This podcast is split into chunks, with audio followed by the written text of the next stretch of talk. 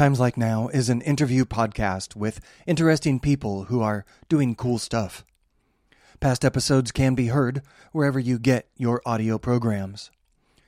Sergio Garcia is the first undocumented immigrant to be admitted to the state bar, and he passed on his first try. My guest today on Times Like Now. Hello there, Sergio. Thank you so much for your time and for joining me on the program today. Thank you so much for the invitation, Trevor. Happy to be here. Yeah, it's a, uh, it's very nice to speak with you. I've, I've been reading a bit about your unique background and your unique story. How did you come to America and when? Oh, sure, sure. Um, I'll be happy to share that. Well, the very first time I ever came to the U.S. was when I was 17 months old. Uh, my parents uh, brought me here to Northern California at the time. Unfortunately, given their lack of resources and um, uh, both financial and intellectual. You know, they brought me to this uh, great country um, undocumented.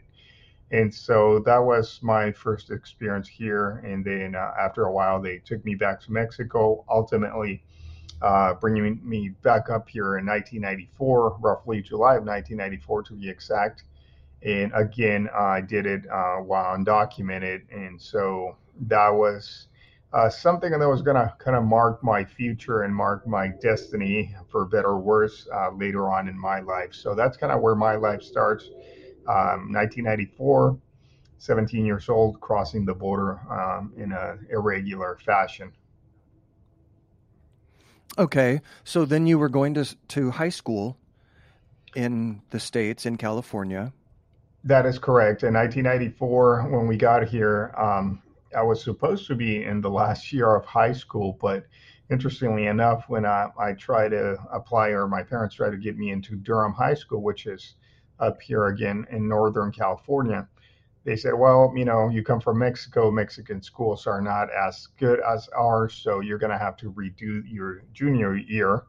Which, uh, ironically, I had heard that in Mexico a few years back when I went there and I had to redo a year in Mexico. So I wasn't happy about that at all. But because this was my second year that I was being held back. But I said, well, don't have much of a choice. I don't speak the language, and uh, this is what they're offering me. So I guess I'll do my junior year here. And so that's that's what I did. Uh, ultimately, graduating from Durham High School in 1996 with a 3.9 uh, GPA. Admirable. That's that's fantastic. Not that high school matters all that much, but you very quickly went to college uh, to California State in Chico. So after um, uh, high school, Trevor, I actually got invitations from uh, Berkeley, UC uh, Davis, uh, Stanford, and Chico State with full scholarships offers based on my grades. And um, unfortunately, at the time, I was still undocumented. And um, as soon as I disclosed that fact to these uh, very fine institutions, they said, well, you know, we would still love to have you here, but you're going to have to pay out of pocket. Of course, for your listeners who are not aware, when you're undocumented, unfortunately, you cannot work in this country. And so the only thing I was doing at that time was uh, dumpster diving for aluminum cans to try to make make a buck. So that obviously there was no way that I could pay, you know, that kind of tuition for Berkeley, Stanford, or any of those institutions at the time. Were you living without a home at the time? I Were was your parents here at the time?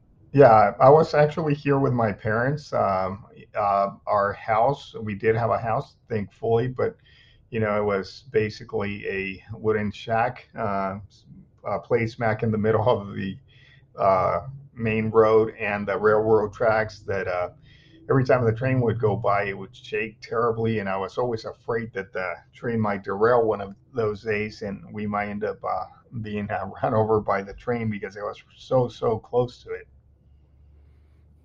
that I can imagine. I, have I can imagine that would be frightening. So fast forward, you began a process to be documented in approximately 94 you applied for that visa.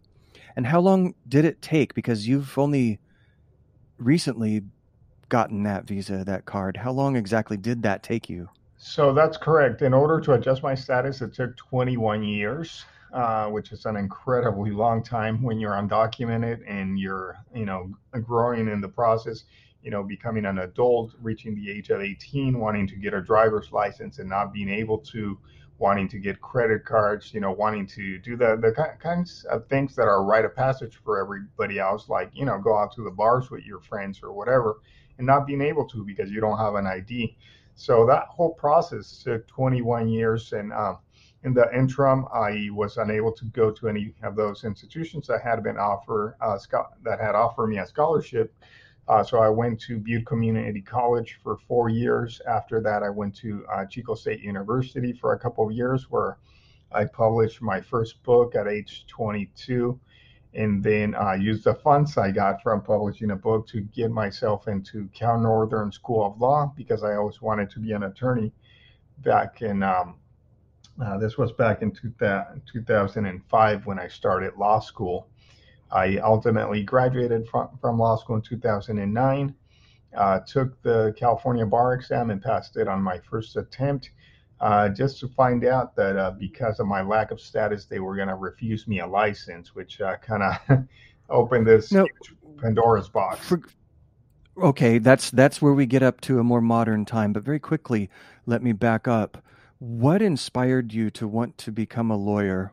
When did that happen, and what I guess was the was the button that was pushed that that turned that on for you to study law? That's a big hurdle.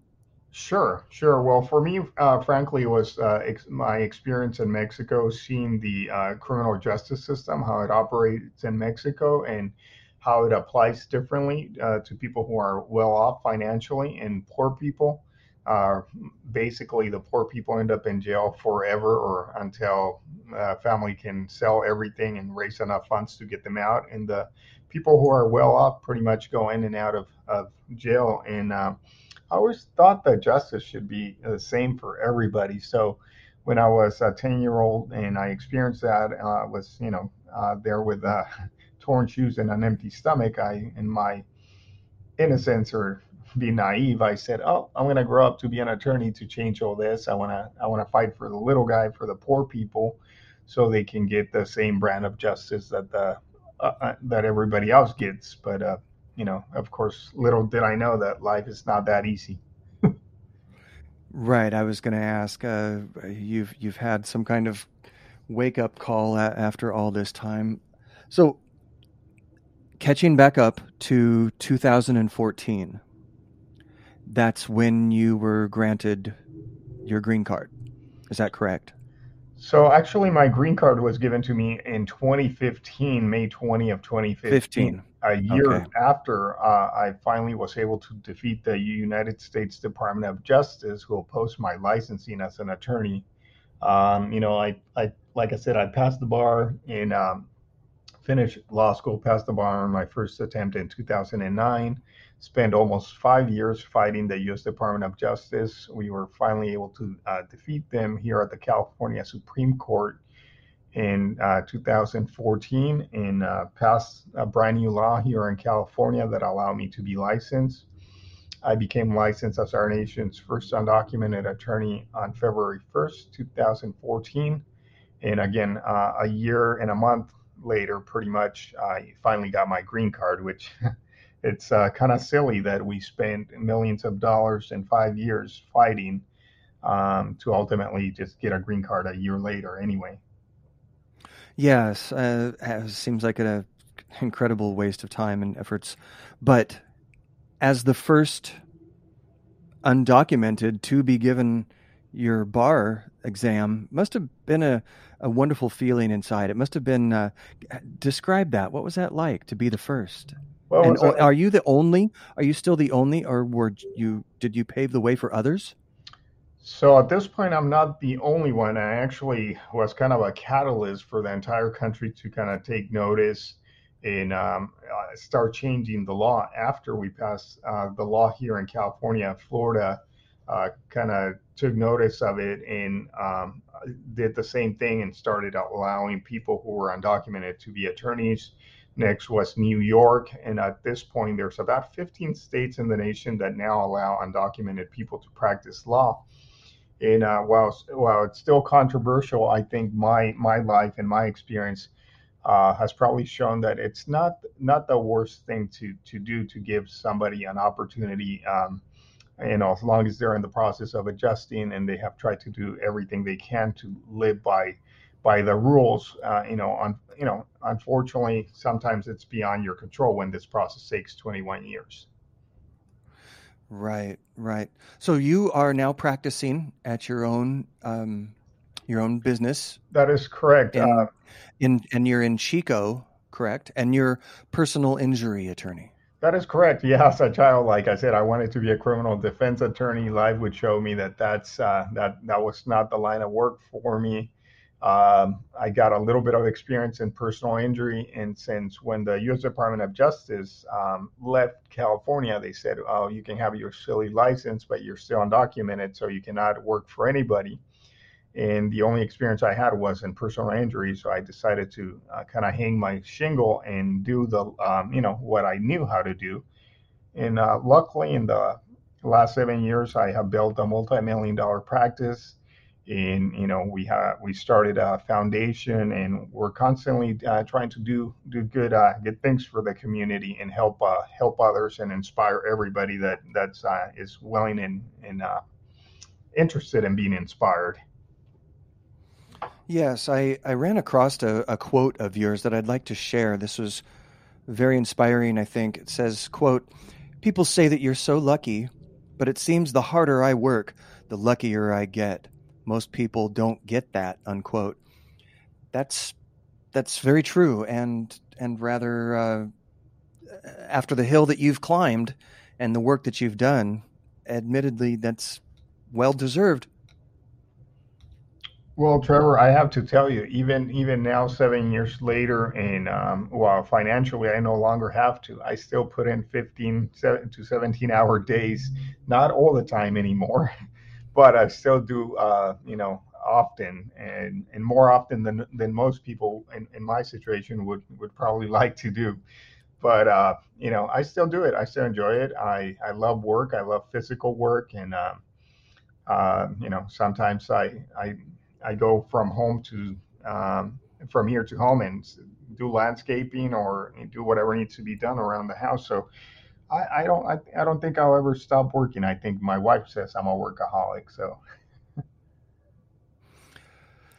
tell me a little bit about your your you have a non is it is this a nonprofit status uh, organization? Yes, uh, back in 2012, uh, we hired a friend of mine who was an attorney who specialized in corporations, and he was uh, able to help me put together uh, the Sergio C. Garcia Foundation. With it. It's a it's a 501c3 nonprofit and uh, through that, we have been able to do a lot of good work. We donated, um, I think, about fifty thousand um, dollars back in 2014 to some students in um, Oklahoma after uh, horrible earthquake hit their area, and they were in need of some funding, and we did that. Um, after that, we have helped uh, individual students with you know different needs, a couple thousand here and there for students who are struggling to stay in school.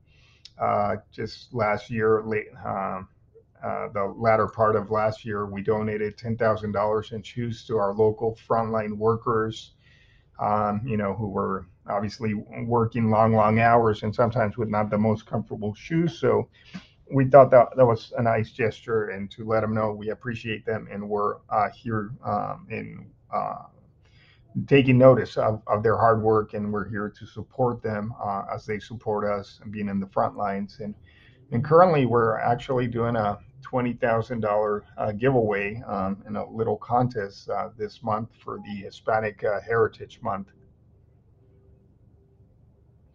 That's that's fantastic. Tell me tell me more. What is uh, so, uh, what is the requirements? What do people have to do to get to sure. to, to, learn more? So these are like the easiest twenty thousand dollars people can earn, or at least you know those who qualify can earn, probably in the country.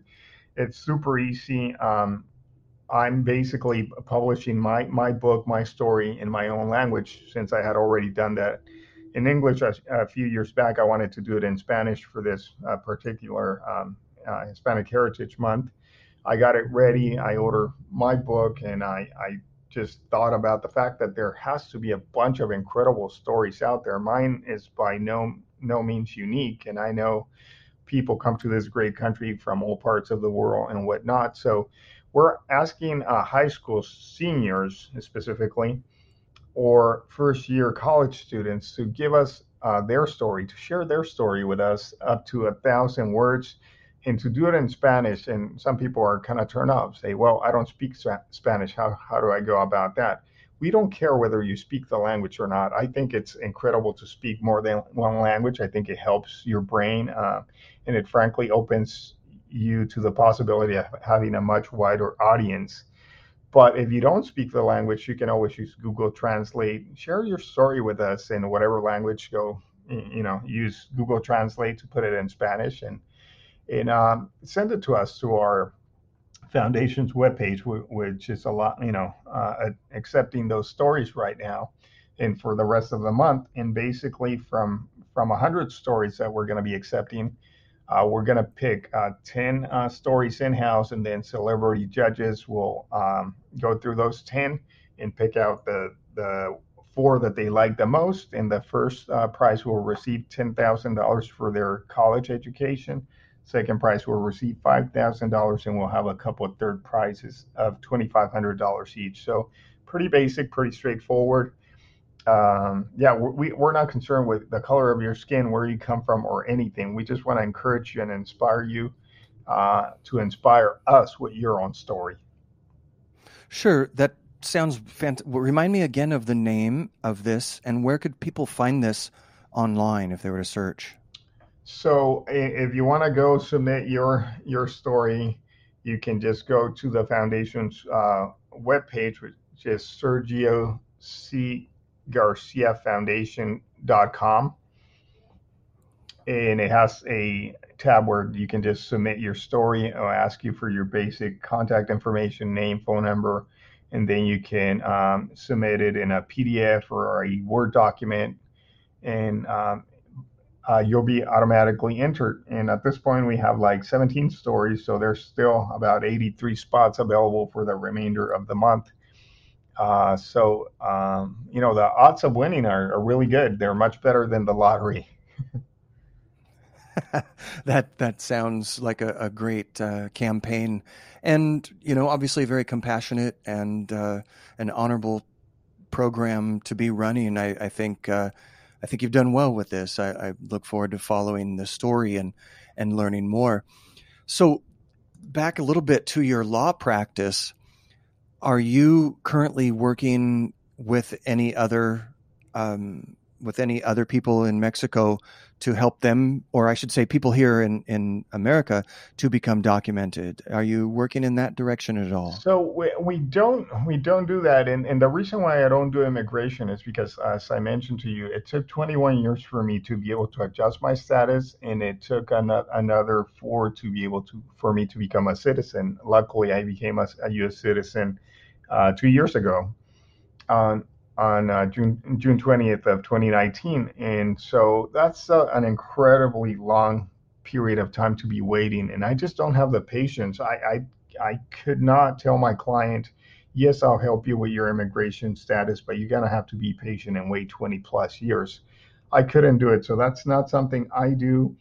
I you know I try to support uh, people who want to get their um, DACA paperwork. And, and, just for your listeners, Trevor, DACA is a program that uh, Barack Obama instituted back in 2012, which allows students to get like um, a work permit and a social security card, and they have to renew it every two years. So we help them with with that if they if they want our help with with something like that. But we don't focus on immigration because I just don't have the patience for that.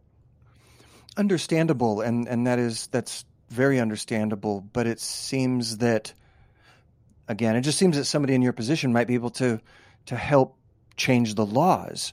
How do you go about changing the law so that it doesn't take 20 years for somebody to be documented? How do we get to the lawmakers or maybe maybe you become governor one day or uh, have you considered changing things from the inside? Yeah, or looking at that politics is, something that um, I often flirt with the idea, and I, I do um, that would be my ultimate dream to one one day govern California. But unfortunately, Trevor, we're in a day and age uh, where even that is is frankly it's it's it's hazardous to my health, and I can tell you that from personal experience, not only to my health but to to my family safety and stuff. Because even trying to become licensed, I, I was unfortunately the victim of of a lot of hate and a lot of threats against my life and against my family's life. So that's that's uh, uh, you know now that I'm married and have a family, it's it's it's difficult to make that unilateral decision uh, and expose you know my family in the process just because that's my dream.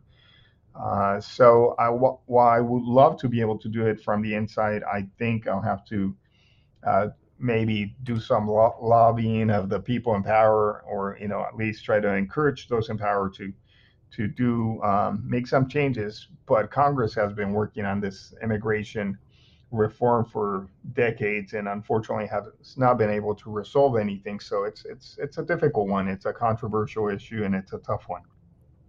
I am very sorry to hear about that experience and those experiences that you went through and that your your family went through. That is unfortunate and it seems that this kind of stuff moves uh, glacier speed and sometimes even slower. Um, but uh, I do hope this can you know speed along and proceed a little faster and and maybe make it easier for for others in the future because clearly there's a lot of will a lot of desire and like yourself uh, bring a lot to the country and to the system when you do um, make that leap to to documented status and and uh, become you know become a, a, great a great citizen of the U.S. Uh, congratulations on all of your success. Thank you. I appreciate that, and I I think a lot of the times, uh, Trevor, we're just afraid of what we don't understand or anything that's different. Anybody who doesn't look like us, anybody who has an accent, or you know, we're, we're just not sometimes not very open minded and. Uh, I always thought that you know just give me a chance, get to know me, and you'll realize that I'm not here to you know, destroy anything, harm anybody. I'm just here to work hard and make my dream a reality just as much as you're trying to make yours. And, um, you know, uh, talking about politics, I was actually dusting off a letter that I wrote back in, on September 10, uh, 2014, uh, to uh, then Governor Brown uh, supporting another piece of legislature, SB 1159, which ultimately became law and that um, allows uh, professionals to be licensed independently of their status. Um, you know, and so a lot of people are probably thinking, well, that's not good. That's going to be more people competing for a job, and and maybe so, but I have always encouraged competition. I'm not not afraid of it, and the positive side of that, and I can tell you from personal experience, is that prior to being licensed as an attorney, the most I ever paid in taxes, Trevor, was eight hundred dollars, and I remember because it was a lot of money to me back then. And um, I can tell you, this year uh, uh my firm will probably be paying about a million dollars in taxes. So I mean, um, you know, basically, unchaining our hands, uh, allowing us to to work to our full potential has uh, great benefit to society in general. And we're here to contribute. We're here to uh, stimulate the economy, and we're here to, um, you know, be community builders and supporters. We're not here to, you know, harm anybody or or take anything away from anybody. We actually, uh, like I said, we open up employment opportunities. We contribute in taxes. We donate. We're here to help. Sergio, obviously, this country was born upon immigration. All the immigrants from Italy, Spain, Europe, we made this country what it is. It is nothing if not that. And um, you are an example, a fine example of what you're dis- what you're discussing, and and I know that there is uh, that kind of mind out there that seems to be threatened by this, even though their grandparents and great grandparents were at one time from somewhere else and came here for a better life. It's a very old trope, but unfortunately, we're still uh, in this situation where people like yourself still face violent opposition um, for well, ignorance and, and hatred. It's uh, a shame. A little bit more about uh, the book that you wrote. I didn't know that you had written a book. I'm, I know I am jumping subjects here just a little bit, but in the last couple minutes that we have, I'd like to know about the book and, and what is the topic and, and where is it at and what's the name? Oh, sure. Yeah, back when I was uh, uh, 22, I actually wrote a, a book. I used to um, uh, work in a grocery store, and I, I used to interact with a lot of people, and especially older folks. Um, and I always was intrigued by uh, romance and relationships and whatnot. And so at that age, I wrote a book called Love, Sex, and Romance. You know, I it was it was something for me to do, and um, uh, I really enjoyed it because it came out for Valentine's Day, and all my customers were extremely kind to me. They they would buy a copy of the book, have me uh, sign sign it for them, and then they would, you know, help me out with uh, 15 20 dollars, whatever they wanted, and that allowed me to actually uh, get into law school. And then uh, about three years ago, I, I finally published my uh, autobiography, just um, undocumented lawyer. That one I, I published privately. So basically, to get a copy of that, um, maybe in the next few months we'll we'll make it available, but currently it's just privately. I I have it. If anybody wants a copy, they reach out to me and I get them a copy. But that's just my life story and everything I went through, especially for those five years uh, battling to become the first undocumented attorney in this great nation. Yeah, that sounds like obviously that, that sounds like a, a bestseller potentially, and you know maybe a movie someday too, because I think it is a, a like I said, a, a, very unique story and uh, groundbreaking in your own right. In um, the last couple minutes, uh, what do you do when you're not, uh, you know, out there fighting for justice? Uh, also, like to travel the world, Trevor. Um, you know, being undocumented that kind of cuts your wings and you i mean you can leave the country but you cannot come back. So now that i'm blessed to be a united states citizen and proud of that i try to travel all over the world to um, carry on like uh, missionary type work and also to enjoy uh, the different cultures. Uh, my wife and i travel once a year and we try to go for two weeks and we use one week to uh, enjoy life and try to get away from work and another week to um, help in different countries uh, that are facing challenges. You know, we we've been to Mexico, we've been to Cambodia, we've been to Cuba, we've been to um, a lot of different spots in the world that that are, you know, just not doing as well as we are here. Even though uh, the United States has a lot of challenges right now, I think uh, once you travel outside our country, uh, you realize how blessed we are, and you're always excited to come back. Absolutely. Sergio Garcia, thank you so much for your time, for joining me on the program today. I really enjoyed speaking with you and, and hearing your story. I really appreciate your invitation and um, um, hopefully look forward to talking to you in the future. And um, the, the book should be should be out uh, shortly in the next uh, next couple months, the Spanish version. And if you're um, interested in the English version, undocumented lawyers available anytime. Just reach out to me and I'll get you a copy. Thank you once again. Good night. Good night. Past episodes of the program can be found wherever you get your podcasts. A new episode each week. Thank you to the letter J, Cody Robertson, for his original music. I'm Trevor Collins, and I can be reached, Trevor, at timeslikenow.com. Thank you for listening, and I look forward to speaking with you all next time.